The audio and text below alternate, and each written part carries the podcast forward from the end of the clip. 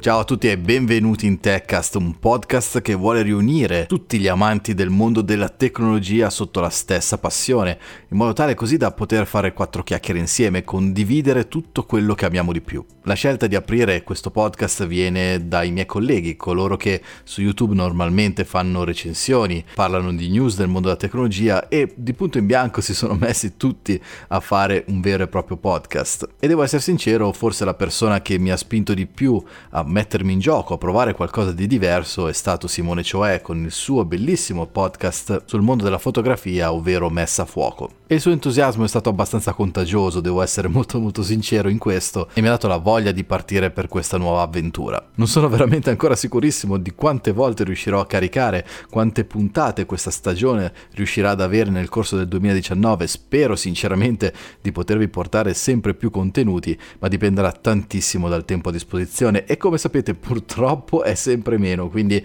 devo veramente riuscire a racimolare il più possibile e poi registrare. La programmazione e la realizzazione di un podcast, esattamente come TechCast, impiega solo il tempo necessario per fare un po' di ricerca e poi discutere con voi di tutto quello che mi passa per la testa, perché questo luogo virtuale vuole essere proprio questo. Non sono così bravo con le parole e mi rendo conto anche di non essere proprio così a mio agio in questo momento davanti semplicemente a un microfono, non mi sento così naturale come vorrei essere, però sono convinto che poi nel tempo le cose potrebbero andare a migliorarsi. Anche l'attrezzatura è quella che è, però ragazzi voglio veramente condividere con voi la mia passione, soprattutto per tutto quello che non posso realizzare su YouTube, perché alcuni argomenti magari trattati da soli all'interno di un video possono interessare poco alla community in generale. Però magari all'interno di un discorso così con tante news e tante novità, ognuno può trovare quello che veramente fa al caso proprio. Sono anche conscio del fatto che vi sarete resi conto che non sono convinto del percorso che questo podcast andrà a seguire, ma da un lato mi piace anche così perché voglio che prenda un po' la sua strada, che venga tutto naturale. Ho sicuramente tante cose in mente, tanti desideri, tante speranze, però insomma, direi che nel tempo ho capito che bisogna dare tempo al tempo. In questa primissima puntata vorrei parlarvi di alcune novità importanti o comunque molto interessanti che arrivano dal mondo della tecnologia. E la prima in assoluto è qualcosa che fa un po' sperare, fa un po' pensare che tutto sommato i nostri giovani non sono i fannulloni che molti vogliono dipingere ma sono anche veramente in gamba. E in questo caso vi sto parlando di un ragazzo che si chiama Loris Esposito, uno studente di 14 anni, tenete bene a mente questo perché è molto molto importante, che ha realizzato un qualcosa di incredibile, ovvero una cintura cintura per una sua amica non vedente. E la cosa vi può sembrare strana, cosa c'entra una cintura con una persona non vedente? Beh, questa cintura praticamente ha una serie di sensori a ultrasuoni che sono in grado di controllare la stanza, verificare la posizione dei vari oggetti e di conseguenza dare un feedback alla persona non vedente aiutandola negli spostamenti di tutti i giorni. Tutto ciò che per noi è incredibilmente facile ma che per un soggetto che purtroppo non può vedere, beh, diventano veramente un ostacolo incredibile. E la cosa stupenda, e mi fa veramente molto piacere, mi rende anche orgoglioso di avere un ragazzo così in Italia, è il fatto che Loris Esposito è stato premiato al concorso Coolest Project del Politecnico di Milano e ha vinto un viaggio a Dublino dove potrà praticamente presentare il prototipo a una commissione di esperti. E questo è stupendo perché magari, chi lo sa, in futuro potrebbe far sì che si arrivi direttamente alla produzione nazione e sarebbe un grandissimo traguardo per lui ma anche per l'Italia in generale. Anche se devo dire la verità ragazzi, io spero sinceramente che non rimanga soltanto nell'ambito di Dublino ma che sia l'Italia in generale a supportare questo progetto di Loris e dargli una mano, dargli una spinta perché mi piacerebbe poter vedere questo tipo di creatività, questo tipo di capacità all'interno dei nostri studi di ricerca e non necessariamente per forza all'estero, obbligando quindi i nostri ragazzi a dover rinunciare al proprio paese. E so benissimo che per molti di voi questo non sarebbe un problema, ma credetemi, alcuni invece amano talmente tanto l'Italia e vogliono avere ovviamente le radici qui. Ad ogni modo tutto questo è forse più una sorta di appello che una speranza e vorrei veramente tanto che potesse succedere. Insomma, dai ragazzi, siamo in gamba, siamo bravi, abbiamo delle persone e delle teste molto importanti, molto forti, teniamocele qui. E sono anche abbastanza convinto che voi siate d'accordo con me. Ad ogni modo, Loris, da parte mia veramente un grandissimo in bocca al lupo, perché tu possa dare vita a questo progetto che per ora magari è soltanto un prototipo non vendibile, ma che tu possa miniaturizzarlo, renderlo ancora più incredibile e da questo anche poterci guadagnare perché è fondamentale anche per continuare la ricerca e trovare sempre nuove strade per migliorare la vita di tutti noi. E questo è l'augurio che posso farti. E dopo una notizia di questo tipo, di questo calibro, sono convinto che passare a qualcosa di diverso e un pochino forse più futile, anche perché si tratta per la maggior parte di rumors, può sembrare un po' strano, però vi voglio parlare di un prodotto che a quanto pare Nvidia vorrebbe mettere sul mercato molto probabilmente a breve. Non si sa ancora quando e non si sanno nemmeno tutte le specifiche, però a quanto pare ci dovrebbero essere altre due schede grafiche da Nvidia. Ebbene sì, dopo tutto quello che è il mondo RTX di Nvidia basato su tecnologia Turing, rumors che in parte sono anche già verificati e confermati, darebbero per certe una GTX Turing 1660 Ti e anche una sorella minore, ovvero semplicemente la GTX 1660. E lo so che starete pensando tutti che ho sbagliato la nomenclatura, però 1660 dovrebbe essere proprio il nome corretto di queste schede e a dirla tutta, dal mio punto di vista, è un nome particolarmente confusionario. Anche perché non si tratta di un remake oppure semplicemente di una modifica delle vecchie schede della serie 1000, ma in questo caso parliamo proprio di una GTX Turing, quindi basata sulla nuova tecnologia. Sono schede nuove dall'inizio alla fine. E la cosa mi spiazza abbastanza, io avrei immaginato le potessero chiamare 2050, 2050 Ti, però non so se il motivo di questa diversa nomenclatura apra anche nuovi possibili scenari per il mondo della serie 2000. Insomma, vi renderete conto che sono decisamente in confusione in questo momento.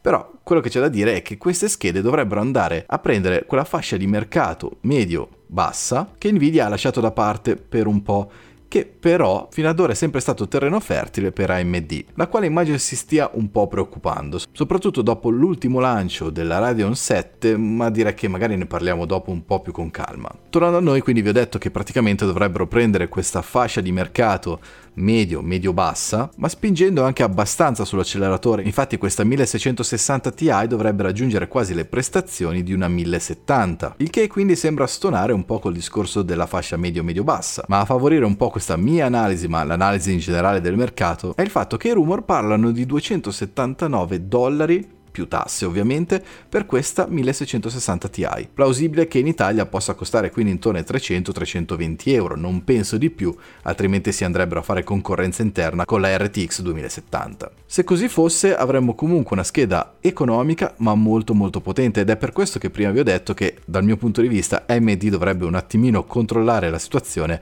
e verificare che cosa si può fare, perché se la 1660 Ti fosse realmente così potente, ovvero che si avvicinasse a una 1070, 70, beh, sarebbe sicuramente un best buy per tutta quella fascia di prezzo. E AMD si troverebbe veramente in grossissime difficoltà. Le uniche schede che rimangono fuori un po' da tutto questo concetto sono le 1050 e le 1050 Ti che non trovano ancora un sostituto e probabilmente non lo vedranno mai. Ora, perché questa scheda non è stata chiamata 2050? Non lo so, non lo so, ma mi lascia comunque pensare che probabilmente possano esistere anche delle 2050 RTX, a differenza di queste che come vi ho detto prima sono GTX. Quindi il nome dà una confusione bestiale a tutto quanto. Difficilissimo per ora capire che cosa succederà, spero tantissimo di poter provare questa scheda se dovesse arrivare in tempi brevi, perché comunque se così fosse si potrebbero creare anche delle belle build molto economiche per risoluzioni ovviamente da 1080p, ma che possano comunque dire la loro. E vorrei rimanere anche nel mondo RTX per un attimo ancora, infatti sapete benissimo che le cose stanno andando avanti, ma molto molto molto molto a rilento. Battlefield 5 ancora non ha il supporto di LSS e Anthem, gioco del quale vi voglio parlare proprio in questo momento, che addirittura sarebbe venduto in bundle con la RTX 2060, almeno adesso in fase beta, ancora non ha nulla, non ha il ray tracing e non ha il DLSS. Ed è qualcosa di incredibile, però c'è un problema grosso per quanto riguarda Anthem. Negli ultimi giorni ci sono stati alcuni fortunati che hanno potuto provare la versione beta di questo gioco, però il feedback che poi c'è stato non è stato dei migliori.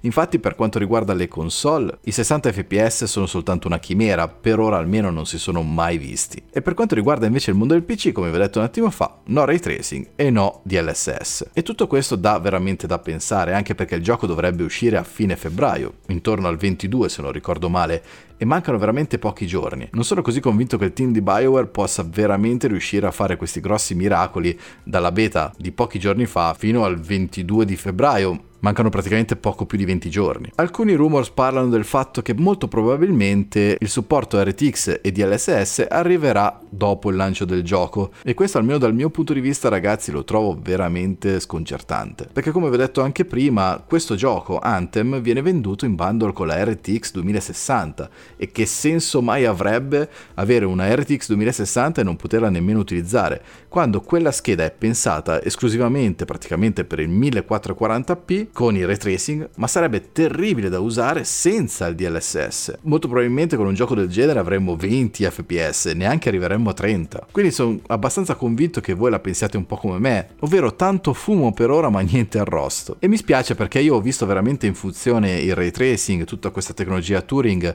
anche per i software che non dovrebbero poi tardare più di tanto e lì c'è veramente una spinta in più, c'è veramente un miglioramento tale da rendere l'RTX l'unica soluzione in questo momento. Però tutto sta tardando troppo e non si riesce a capire se il problema è dato dagli sviluppatori ora o da delle API, ovvero tutti quei sistemi che Nvidia ha creato per permettere agli sviluppatori di creare giochi che non sono magari così perfetti, non sono ottimizzati a dovere. Questo purtroppo non è dato saperlo, spero sinceramente che qualcuno in futuro, anche a breve, possa dare delucidazioni. Giusto una nota un po' così di colore che vi posso dare per quanto riguarda il mondo delle console.